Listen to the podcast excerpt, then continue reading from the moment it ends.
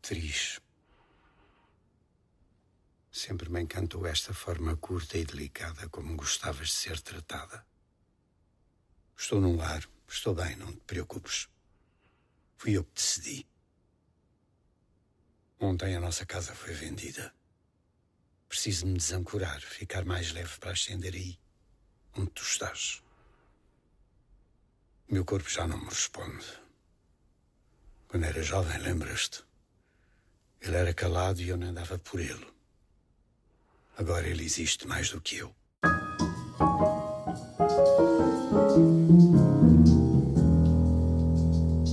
Здравствуйте, друзья, здравствуйте, здравствуйте. И с вами, как всегда, Синий Дог Динозавр. Сегодня у нас в гостях Иван, бывший вождь РД Фурманов. Здравствуйте, Иван. Здравствуйте, Денис Здравствуйте, здравствуйте. Рады вас видеть. Здравствуйте. И Илья Ярость Бурый Пелецкий. Здравствуйте, Илья. Здравствуйте, здравствуйте. Да, всем привет. Здравствуйте. И, конечно же, я, ваш бессменный ведущий, ведущий научный сотрудник Института кинодокументалистики имени Максена Махмальбафа Жуков Дмитрий Константинович. Сегодня на повестке нашего обсуждения фильм Катарины Вашканцелуш «Метаморфоза птиц». Ну что же, давайте немножко введем наших слушателей в контекст. О чем этот фильм, какова его история, да, «Метаморфоза птиц» — это биографическая документальная драма, по словам самой Катарины Вашканцелуш. И в фильме рассказывается история трех поколений одной семьи.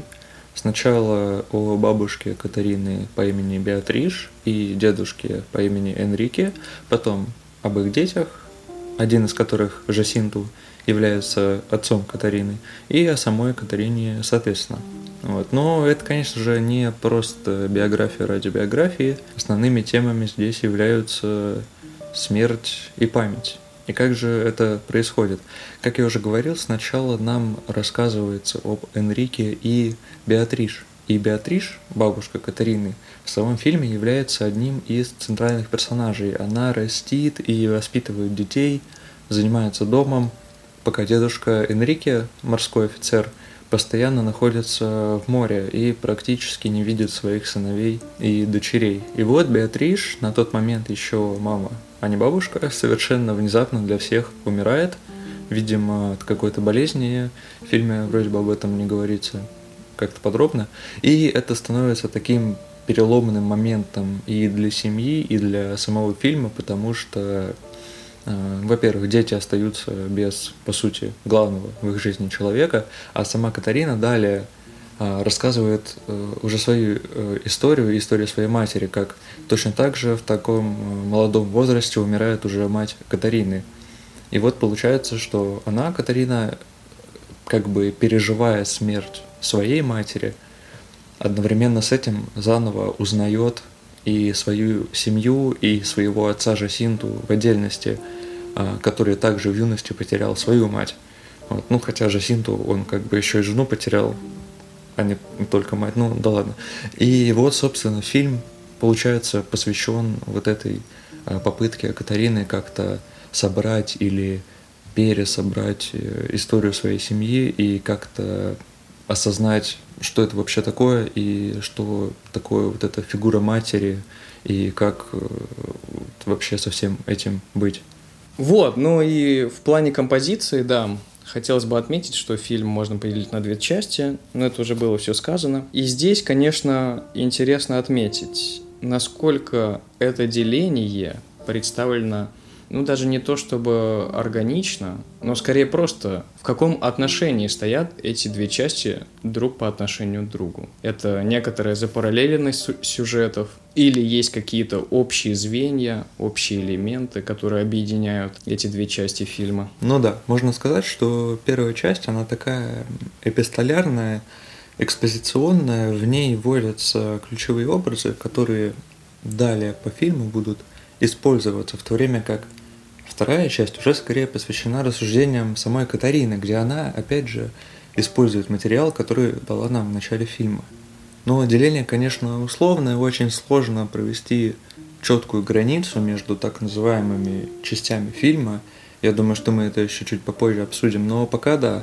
можем принять, что вот у нас э, фильм условно делится на две части, и да, деление вполне гармоничное, и я бы даже сказал, композиционно выраженное. Сейчас объясню. Вот я уже упомянул о ключевых образах, которые вводятся в первой части фильма. А, здесь, наверное, в первую очередь нужно сказать об образе деревьев, с которыми сравниваются Беатриш и Энрике. То есть они для своих детей, а, пятерых, кажется, они являются такими вот деревьями, а сами дети, в частности Жасинту, сравниваются с птицами. И вот у нас получается некий символический сад, и в фильме вообще все проникнуто этой древесной ботанической тематикой. А, к слову, и на деле тоже ведь Беатриш постоянно занимается садом, и потом, после того, как она умирает, никто не понимает, что с этим садом делать. Вот, но Жасинта в итоге начинает ухаживать за садом вместо нее. А, ну и вообще, да, все пространство фильма и визуальное, и текстуальное наполнено образами деревьев, э, цветов и так далее. В второй части эти образы уже будут более подробно прорабатываться и развиваться. Ну, здесь, кстати, и правда, вот ты говорил то, что вроде бы родители представляются как деревья, но насколько Энрике, да, отец этого семейства, может представлен быть как дерево, если ему все время приходится покидать сушу? Он просто не смог, да, своими корнями прорасти в эту землю, и поэтому он и, ну, в общем, и продолжает это делать, не может здесь остаться. Ну да, я согласен, и вообще мне кажется, что здесь отцы, может быть, и не играют такую большую роль, и они как бы, может быть, и не могут ее играть, Дело в том, у меня еще есть такая мысль, э, это ведь португальский фильм.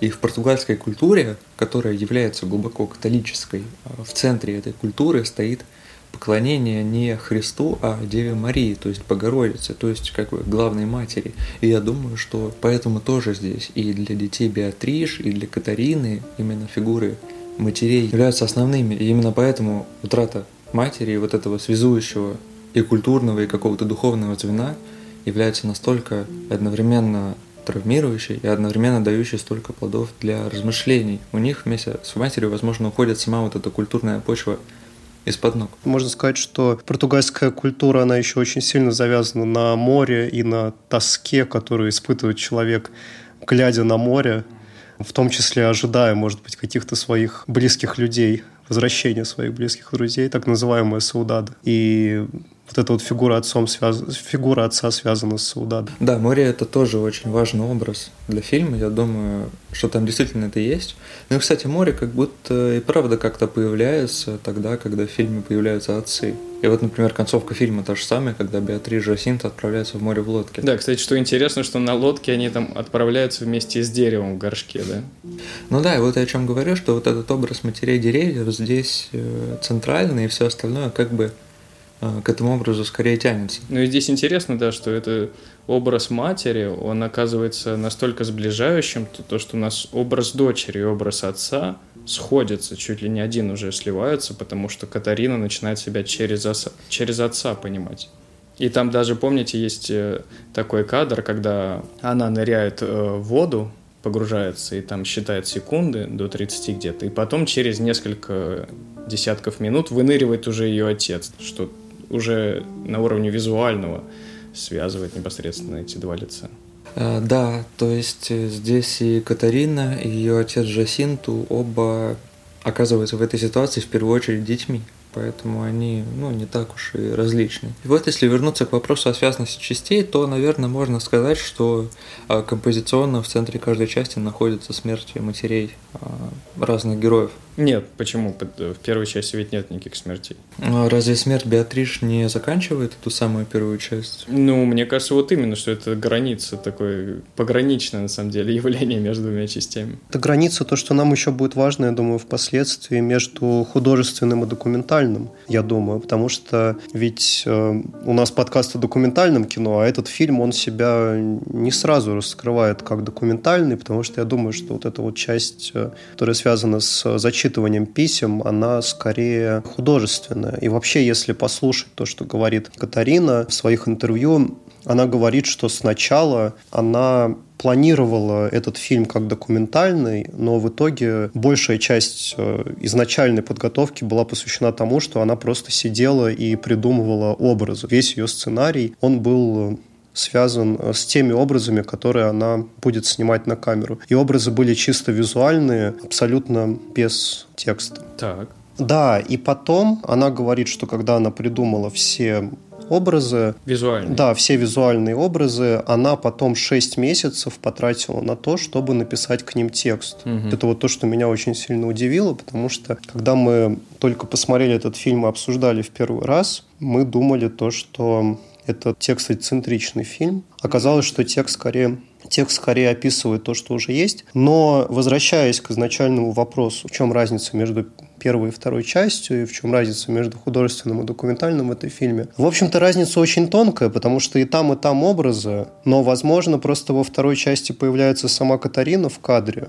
и, возможно, она начинает быть ближе к телу фильма. Еще хочется сказать, мы как-то об этом не упомянули, про визуальный стиль фильма. Да, можно сказать, что Катарина была, ну и вообще, видимо, остается графическим дизайнером изначально. То есть она училась в художественной академии. Она рассказывает в своем интервью, что она очень завидовала всегда художникам, потому что она не, не умела рисовать, но вот в фильме она смогла себя как-то реализовать. То есть она делает э, кадры именно как картины. И интересно, что все эти кадры, да, они сняты на 16-миллиметровую пленку. Как она говорит, это должно отсылать к времени жизни Беатриш, потому что люди тогда тоже снимали на 16-миллиметровую пленку условно. И в то же время пленка для нее обладает э, некой телесностью, которая очень тесно связана с ее пониманием памяти как чего-то, что может ускользнуть. Так же, как, в общем-то, и пленка может быть уничтожена в один момент, и вся информация на ней потеряна. Так же, как и память ценная о прошлом семьи. И это кадры, она их называет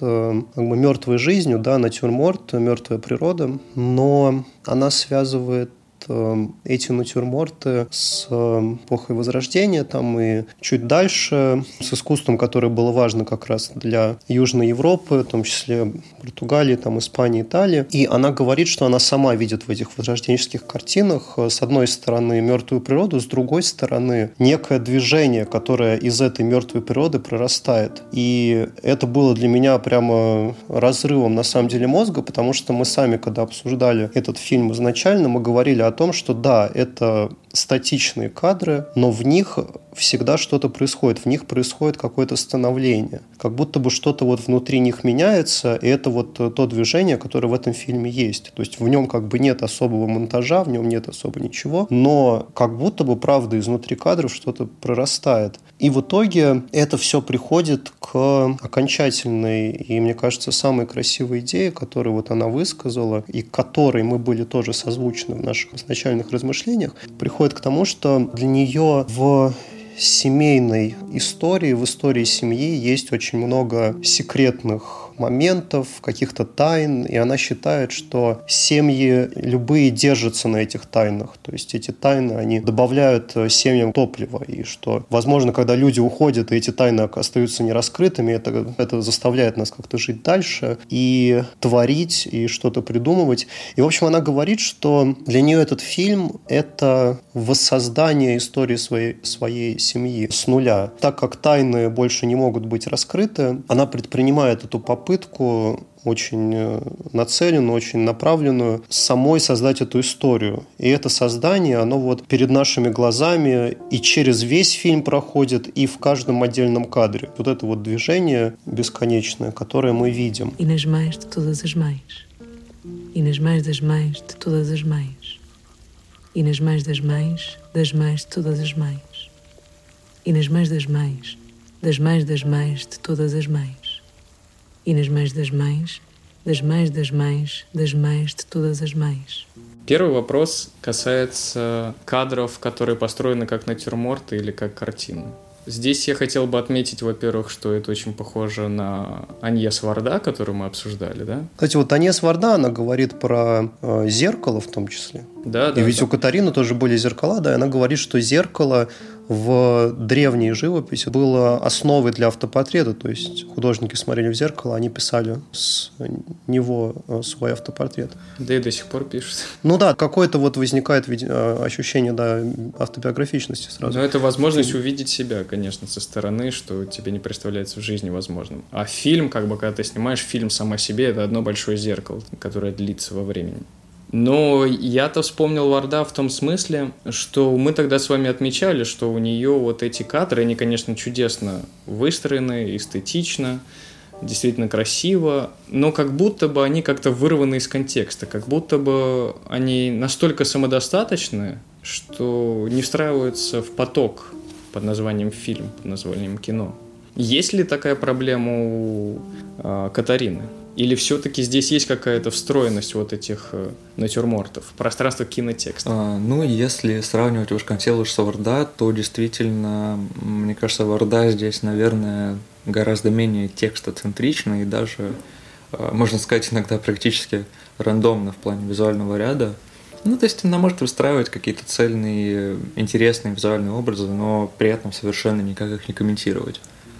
Да, у нее комментарии вообще даже не обязателен порой.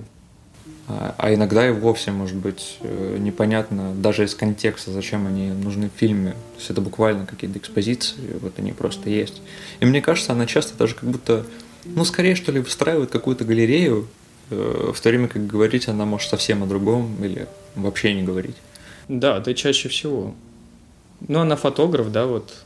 Это как бы ее такая галерея, но внутри фильма. Катарина, она говорит то, что ей очень важна литература. Это какая-то такая штука, именно связанная с португальской культурой. Она считает, что а, португальская культура литература центричная, поэтому для нее настолько важен текст. Ну, кстати, по поводу Варда, вот тоже я хотел бы даже у вас, наверное, спросить. Есть ведь у нее фильм «Улис», в том числе мы его обсуждали, в котором, мне кажется, она достигает э, похожего эффекта на то, что делает Катарина. Но я могу сам сказать, наверное, по моему там, собственному ощущению, что он скорее нетипичный для Аньес, и, может быть, потому что она здесь э, очень много берет вот э, в Улисе от э, Криса Маркера и от э, Рене. Может быть, тут в этом дело. Но я думаю, что вот она как-то как раз более там текстоцентрична, чем ты в своих этих поздних фильмах. Тогда обсуждали, и нам не очень было ясно. Ну вот в связи с Улисом и с тем, что она расспрашивает детей об этой картинке, нам было понятно, к чему это все. Но нам была не очень ясна какая-то там последняя треть фильма, где начинаются разговоры о митингах, которые происходят во Франции. Мы еще тогда на обсуждении не смогли добраться до сути, а как бы к чему это. Ну нет, мы как-то подобрались, но, кажется, окольными очень слишком путями. А все-таки у Маркера и у Катарины все достаточно четко именно посредством текста. Ну, то есть хочешь сказать, что у Маркера и у Катарины у них текст предлагает, а не образ. Вот я в этом тоже начал сомневаться после того, как я узнал, что текст у Катарины был написан поверх э, образов. Она, она сама считает, что образы имеют под собой некий сценарий. То есть она видела в как она говорит, она видела в череде образов э, линию определенно. И не сказать, да, что текста вообще не было, то есть там были какие-то небольшие пометки, но она сама видит, да, связь в этих образах и какую-то даже, может, текстовую немножко. Ну, мне кажется, не так важна первоначальная интенция автора, да и вообще то, о чем говорит автор, потому что все равно мы имеем в итоге то, насколько все это связано, цельно, искренне получилось то, что получилось. Ну да. Ну или наоборот, насколько это хаотично может быть.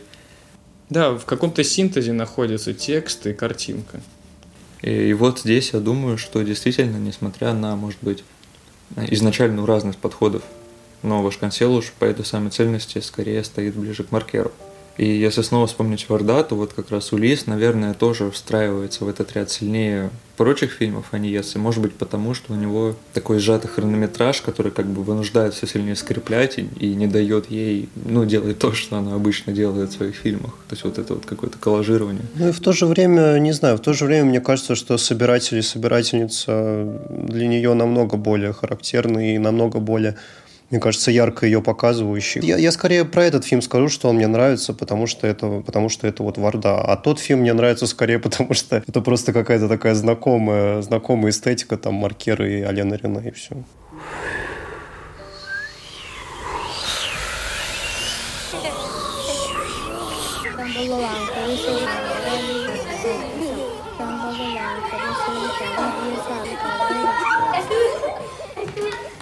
Но, кстати, о том, насколько дополняет э, текст картинку или картинка подразумевает под собой текст, э, и в разговоре о текстоцентричности здесь, конечно, можно вспомнить того же Барта с его системой моды, где он говорит о том, что когда мы открываем модный журнал, нам как бы дана какая-то картинка с изображением какого-то костюма, наряда, и мы можем своим глазом считать, что здесь есть.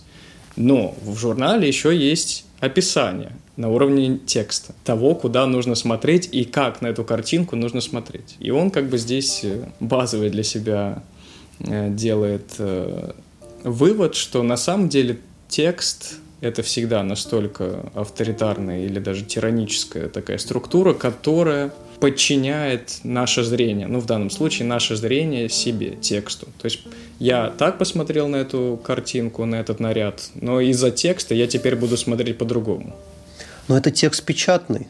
А вот текста, а вот текст аудиальный, вот это тоже интересный момент, потому что Катарина, она сама говорит то, что для нее э, текст был скорее э, чем-то, что ей казалось э, как опера. То есть для нее вот это вот разные, разные голоса, там мужские, женские. Кстати, там элемент хора, да, иногда. Да-да-да, вот такое есть, еще, такое есть вот ощущение. Она сама об этом говорит, что она работала с звукорежиссером, который вот специально создавал для нее ощущение вот этой оперы, ощущение ощущение перекликающихся голосов и разных тембров, как она сама это рассказывает. Да, это очень это здорово выполнено. И это интересно, потому что вот я не знаю, насколько звук на себя перетягивает. Если мы воспринимаем этот текст э, как звук, насколько он перетягивает себя от образа? Да, я думаю, он не перетягивает, э, знаешь, по какой причине, что если ты читаешь модный журнал, тебе приходится забыть об изображении, начать текст читать и потом вернуться к изображению. То есть это дискретное такое восприятие. А в рамках фильма оно континуальное, да, во времени,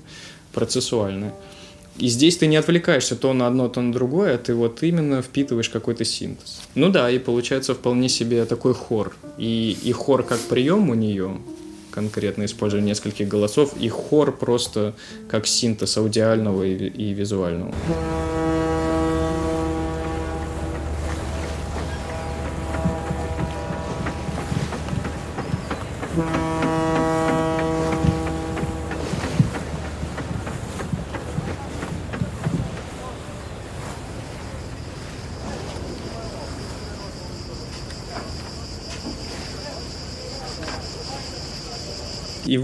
Еще к какому я твоему тейку хотел обратиться, это к разговору о движении в рамках этих а, статичных кадров, которые она реализует в большей степени. Ну, там вообще нет ни одного динамичного кадра в плане того, что всегда камера статична. Но в рамках э, самой картинки, да, самого изображения, конечно, есть какое-то движение.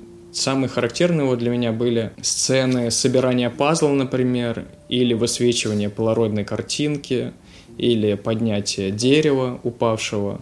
То есть сама картина статична, но движение в нем требует как бы и самого движения этой картинки. И для меня это, конечно, разговор даже больше не о движении, а о каком-то становлении. То, что мы оказываемся свидетелями некоторого становления, некоторого производства прямо на наших глазах. Ну вот картина с высвечиванием полароидной фотокарточки, это, конечно, самое наглядное, да, что можно сказать. Потому что постепенно из этой белизны, наконец, проступают цвета. И здесь э, можно вспомнить как раз э, нашу предыдущую попытку подхода в рамках этого подкаста к разговору о том, что такое документальное кино, что может быть так же, как вот высвечивается эта полароидная картинка со временем, со временем собирается пазл, и как совершается путешествие, как отмечал Илья, в прошлое, чтобы восстановить историю, быть может, когда мы говорим о воспоминании, и при этом собираем его вот так по частицам на глазах у зрителя, и тем самым производим некоторые образы, быть может быть, произведение образов, а не предоставление их в готовом виде, и отличает в некотором роде документальное кино от художественного. Ну вот помните, например, а, иранское кино здесь, конечно, самое яркое, вот «Ветви оливы Киаростами». Фильм о том, как снимают фильм. Не о готовом фильме, да, а о том, как снимают фильм. Или «Это не кино Панахи». Просто фильм, который создался просто из-за того, что э, Панахи захотел снять фильм в тех условиях, в которых он находится. Да, вот я когда посмотрел фильм «Катарина», у меня возникло это ощущение, что вроде бы образы все заранее придуманы, и вроде бы есть вот этот вот сценарий, и вроде бы фильм состоит, опять же, из образности художественной, и как бы здесь, где здесь документальность. В то же время появляется ощущение, которое можно простыми словами описать так, что она подготовила заранее эти образы, она выходит, э, значит, э, она ставит камеру в каких-то в каких-то памятных местах или там где-то, например, природе, и перед камерой начинает эти образы воплощать. Она, получается, правда, скорее как будто бы запечатляет процесс воплощения образов, что кажется документальным. И это очень интересно. Я вот такого раньше не видел. Интересный такой очень документальный фильм, который связан а, с как будто бы художественным процессом. Причем не с придумыванием этих образов, а с таким телесным, движенческим воплощением этих этих образов перед камерой. Ну вот и как раз, да, я думаю, тут один из, мне кажется, главных моментов э, то, что ты, Дима, упомянул, это то, как она, да, то, как она поднимает дерево, там же вся вот эта идея, это было связано с Бахом, он хотел не, не вызвать мертвых, да, не, не, не возвать к мертвым, а пробудить их. И потом вот она под эту музыку подходит к упавшему дереву и начинает э, пытаться его поднять. И в этом было такое, правда, очень направленное движение и какое-то сильное и какое-то телесное, и она прикладывала какие-то усилия к этому. Да, так что такой момент, мне кажется, выдающийся в этом фильме, который как раз, я думаю, играет на нашу мысль о воплощении образов, задуманных заранее перед камерой.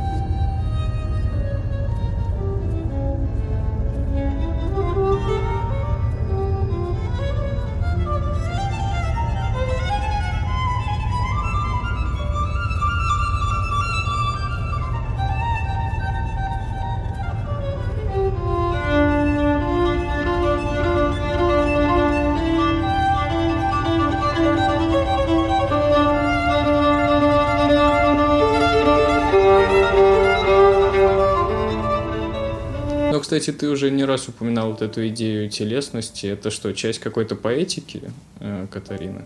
Я думаю, да, для нее очень важно вот это присутствие в кадре, притом оно вот мне почему-то напомнило, может быть, это такой немножко экстравагантный, экстравагантное такое сравнение, но оно мне почему-то напомнило такой древний слэпстик, типа Бастера Китона и Чарли Чаплина. Я думаю, да, она ближе скорее к Бастеру Китону, потому что у нее такой покер-фейс, то есть она более такой унылый персонаж, чем Чарли Чаплин. В общем, ее фильм очень сильно связан, мне кажется, с э, вот этим действенным присутствием в кадре. Из-за этого, мне кажется, она очень близка вот к этим вот э, телесным комедиям, разве что она там не падает и не бьется обо что-то головой, но она просто, правда, как-то и забираясь в гору, там и поднимая, и поднимая дерево, и собирая пазлы, я думаю, что она и постоянно как-то красиво искривляя руки или выгибая их, она очень большой на это делает упор.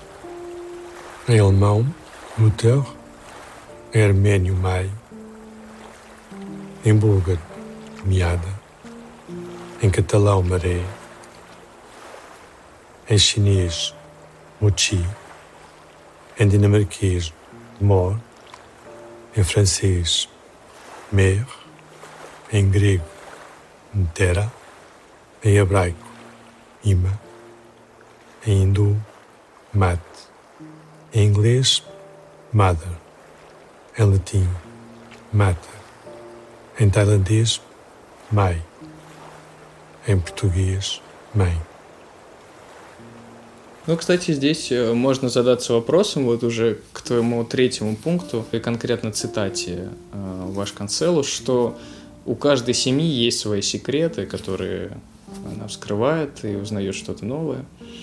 А, можно же задаться таким же вопросом, каким мы задавали в связи с Мекосом, что... Сори, она их... Нет, она их не вскрывает, она их просто додумывает, как бы там в этом, по-моему, была идея. Но в любом случае субъектом является именно семья, да, активным участником.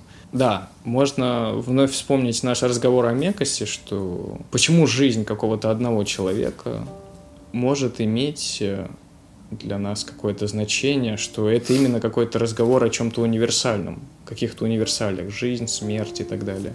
Казалось бы, это просто частный случай жизни, да? Но я думаю, тут одного какого-то ответа не может быть. Мне самому кажется, что жизнь э, отдельного человека и в целом вот эта вся семейная тема, она как-то связана с более широкими процессами, э, чуть ли не вселенского масштаба. Может быть, нам нужно сделать некоторые допущения, чтобы достичь этих вселенских масштабов, масштабов начиная от семьи. Но, думаю, как-то это связано структурно. Ну, если вспомнить Терренса Малика, это просто непосредственно связано с божественным. Но насколько это сама собой разумеющаяся позиция, это разговор. Нет, ну вот взять хотя бы образ отца, который она использует и к которому отсылает и свое существование в итоге, да, как-то с ним отождествляясь. И вообще рассказывая о своем деде.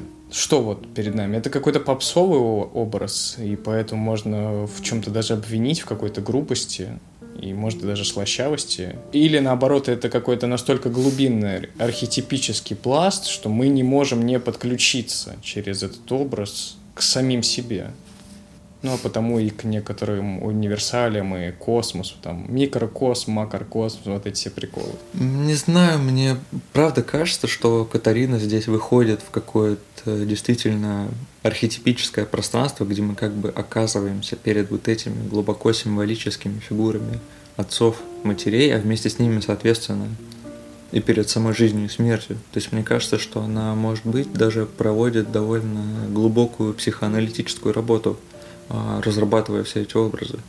Не, ну Мекас ведь тоже личный и серьезный, но у нас возникали вопросы, насколько он тонко это делает. Ну, по поводу Мекаса, я думаю, что основное различие между Мекасом и Вашканцелуш в том, что Мекас ведь никогда не обращается к каким-то подобным а, фундаментальным вещам, которые выстраивают связь с опытом зрителя. То есть все, что мы видим у Мекаса, это, грубо говоря, то, как Йонас Мекас живет, чем а, он занимается, а, чем занимается его жена и дети и так далее, и какие его размышления по поводу этой жизни, в то время как в метаморфозе птиц мы все время выходим на какой-то символический, опять же, уровень, где есть вот это отсутствие матери, отсутствие отца или наоборот есть их присутствие, где есть, в общем, постоянное психическое напряжение и активное взаимодействие с памятью. А, кстати, да, это хороший пункт, что он ведь не говорит, не отсылает нас к нашим отцам, к нашим матерям, к их присутствию или отсутствию, но отсылает непонятно к чему на самом деле. Ну да, он как будто э, просто надеется, что у нас был какой-то похожий опыт на его опыт проживания жизни и говорит, ну вот, я так пожил, может быть, и у вас были похожие моменты, понятия не имею, я от этого вот что чувствую. В его фильм войти, кстати, сложнее получается, чем фильм вот э, ваш канцелуш. Ну, она нас, не знаю, она настолько аккуратна на самом деле, потому что если... Вот мы говорили, да, про Малика, про древо жизни. Тут очень много разных факторов, целая совокупность. Да, во-первых, о чем? О себе или о родителях? Или же, например, можно говорить о родителях как Малик, но можно делать это каким-то таким проповедническим тоном, да, это тоже может вызывать вопросы. Но Катарина, я думаю, она здесь, э, ну не то чтобы она выигрывает, но я думаю, она может быть приятна намного большему количеству людей благодаря тому, что она просто очень много пространства оставляет для зрителей. Даже несмотря на то, что она присутствует очень много в кадре, в то же время, я думаю, она очень как-то аккуратно и даже, можно сказать, стыдливо как-то отходит э, назад. Да, еще вот, кстати, по поводу визуальных образов и аккуратности хотел отметить, э, может быть, уже немного не в тему, конечно, но опять-таки, насколько тактично и аккуратно образы в фильме подкрепляют текст. То есть у нас эти образы никогда не изображают то, о чем говорит Катарина напрямую, но они как бы изображают то, а, на какие мысли нас этот текст наводит, причем это никогда не давлеет над зрителем, э, как мне кажется, может быть, за счет монтажа, конечно. Э, я имею в виду, что вот, допустим, одна из финальных сцен, когда Катарина идет на гору с флагом, где изображено лицо матери, и в этот момент закадровый голос э, говорит о том, э, он рассказывает историю Жасинту и говорит о том, что нужно быть тем, что ты видишь, а не тем, что ты чувствуешь, да, одна из ключевых тоже фраз в фильме. А, ну и так, в общем, во всем фильме вот очень тонкая работа на ассоциативном уровне с образами. Levas o passaporte no livro de orações para enganar a morte.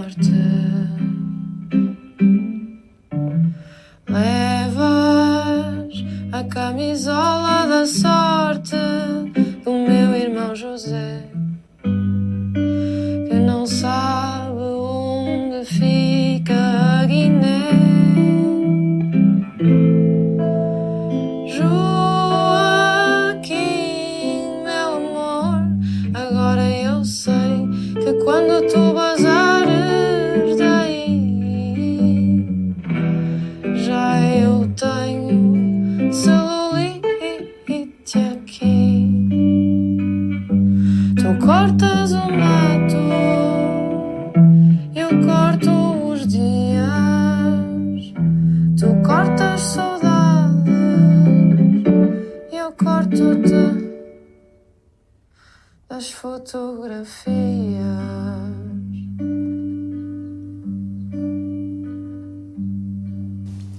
не знаю, как это связано, как это связать с Мекосом, э, но я могу сказать вот точно по поводу Катарины и по поводу Терренса Малика в «Древе жизни». Я думаю, они связаны тем, что они вот этот вот семейный весь э, склад э, так, образности, они его используют э, в итоге для некого спасения, для утешения. И причем, что мне особенно нравится, что это утешение не эгоистично, а это утешение разделенное с другими людьми. И вот у Катарины это сильно прослеживается, потому что она, подключаясь к Вселенной, в общем, да, через свою семью, она в том числе и подключается к своему отцу. И вот это вот подключение к Вселенной, оно утешает, потому что оно нам говорит, что мы как-то связаны с там, какими-то большими процессами, что мы все на самом деле в чем-то похожи, у нас у всех чем-то похожа наша жизненная история, и поэтому люди в итоге становятся ближе. То есть это меня очень так по-хорошему задевает, потому что она вот никогда не понимала своего отца, но когда вот у нее что-то такое случилось, э, очень тяжелое, она вдруг стала с ним близка. И это их утешило в их пути э, жизненном. Ну, знаешь, я бы сказал, что их, может, и утешило, но вот на свой счет э, я бы так уверен не был. Ну, то есть у меня на самом деле не было этого ощущения, что я посредством этого фильма подключился. А, ну вот это интересно, потому что я как раз это, да, потому что я как раз говорил к тому, что последний этап, который я не обозначил, это то, что да, и и и возможно из-за того, что она аккуратна, mm-hmm. она дает пространство и нам тоже утешиться вместе. Но вот видишь, ты говоришь, что типа ты не утешился. Но это интересно. Ну, а мне я просто это больше связываю с концовкой фильма, что она на самом деле да вообще и весь фильм, как вот Илья заметил, и ты больше символически, если вообще не притчевый какой-то характер носит.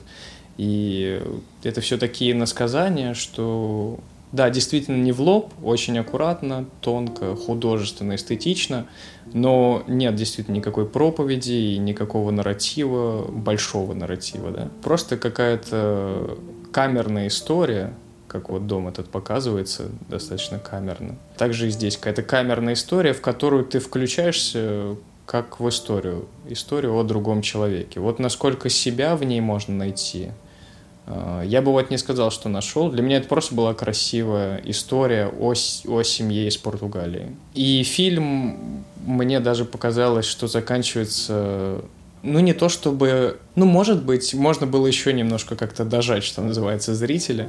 Он опять заканчивается мягко. То есть нет вот этого катарсического в своем значении чего-то напряженного, которая вдруг была ослаблена одномоментно. Вот здесь нет такого пункта, такой сцены, которая должна была бы снять напряжение. Потому что, в принципе, и самого напряжения толком-то и не было создано. Ну, интересно, вот я сейчас что-то подумал, что аккуратность, получается, Катарина, она может э, работать и на вовлечение зрителей, то есть на то, что она дает им пространство, которое они, эти зрители могут заполнить. В то же время эта аккуратность, она может работать и против этого вовлечения, она может работать на создание, на создание герметичности. То есть фильм на самом деле может казаться слишком близко к сердцу для нее самой, что она настолько, да, правда, боится кого-то туда впустить. Ну, я Но бы сказал, вот что я вовлекаюсь интеллектуально в считывании всех этих символов, образов, вовлекаюсь э, с точки зрения эстетики, ну, может быть, там эстетики. Что? Эстетики. Новый философия. Филоистика. Но чувственно, да, вот именно чтобы произошел какой-то катарсис, который требует именно чувственного, эмоционального вовлечения, вот такого очень грубого. В том-то и дело, что грубого. Вот э, его не происходит. Ну, я все равно вовлечен, потому что интеллектуально мне очень интересно наблюдать, как разви- развертываются эти образы действительно у нас на глазах, то, о чем мы говорили э, большую часть подкаста. А вот э, Малик в этом смысле и Мекас, они все же отсылают какого-то чувственности, какому-то ощущению непосредственно эмоциональному. Ты им легче, конечно, вести человека в состояние напряжения и потом еще и возможно, и катарсис. Ну да, но ни тот, ни другой, ни третий фильм, вот тоже все-таки стоит заметить, они, они не построены на какой-то аристотелевской жесткой, да, какой-то поэтике. То есть ну, да, на какой-то драматургии. Как... То есть это просто, правда, какие-то вот фильмы, ощущения, которые в то же время, видишь, вот ты говоришь, что типа Малик и, и Мекас, они более бьют, значит, по сердечку, чем чем Катарина. Они больше апеллируют именно к чувству, чем вот Катарина. Она больше, для меня, по крайней мере, апеллирует э, к рассудку, к интеллекту, к считыванию образов, к эстетике. Ну да, есть такое ощущение, я думаю. Ну, может, потому что она тише. У меня вот, правда, есть, есть такое... Ну, конечно. Сейчас подозрение. То, что да, она, казалось, бы, она тоже использует музыку, она тоже использует какую-то поэзию, и в то же время, да, Кстати, понятно, это не мощная музыка, это не мощная музыка Малика, это не мощный космос Малика, да. То есть тут все-таки как-то все более герметично. Да, что это должно, несмотря на то, что она использует классическую музыку, и там и Баха в том числе, это какие-то более-менее умеренные композиции, и они, да, не создают вот этого возвышенного какого-то ощущения. Да оно и не нужно, я согласен. Это, это здорово смотреть в том виде, в котором это есть. Какая-то камерная история. Quem ajeita os cabelos dos filhos? Quem ajeita a toalha sobre a mesa e a intimidade da casa? Quem ajeita os olhos dos filhos? As mães. Ну что же, друзья, и на этом очередной выпуск нашего подкаста подошел к концу. И сегодня у нас в гостях были Иван, бывший вождь Орды Фурманов. Спасибо, Иван. Спасибо, Дмитрий Константинович. Рады были Спасибо. вас видеть. Спасибо. Спасибо. До свидания. И Илья Ярость Бури Пелецкий. Спасибо, Илья. Спасибо. Спасибо. И, конечно же, ваш бессменный ведущий, ведущий научный сотрудник Института кинодокументалистики имени Максена Махмальбафа, Жуков Дмитрий Константинович. Всего вам доброго. До новых встреч. Пока-пока. До свидания.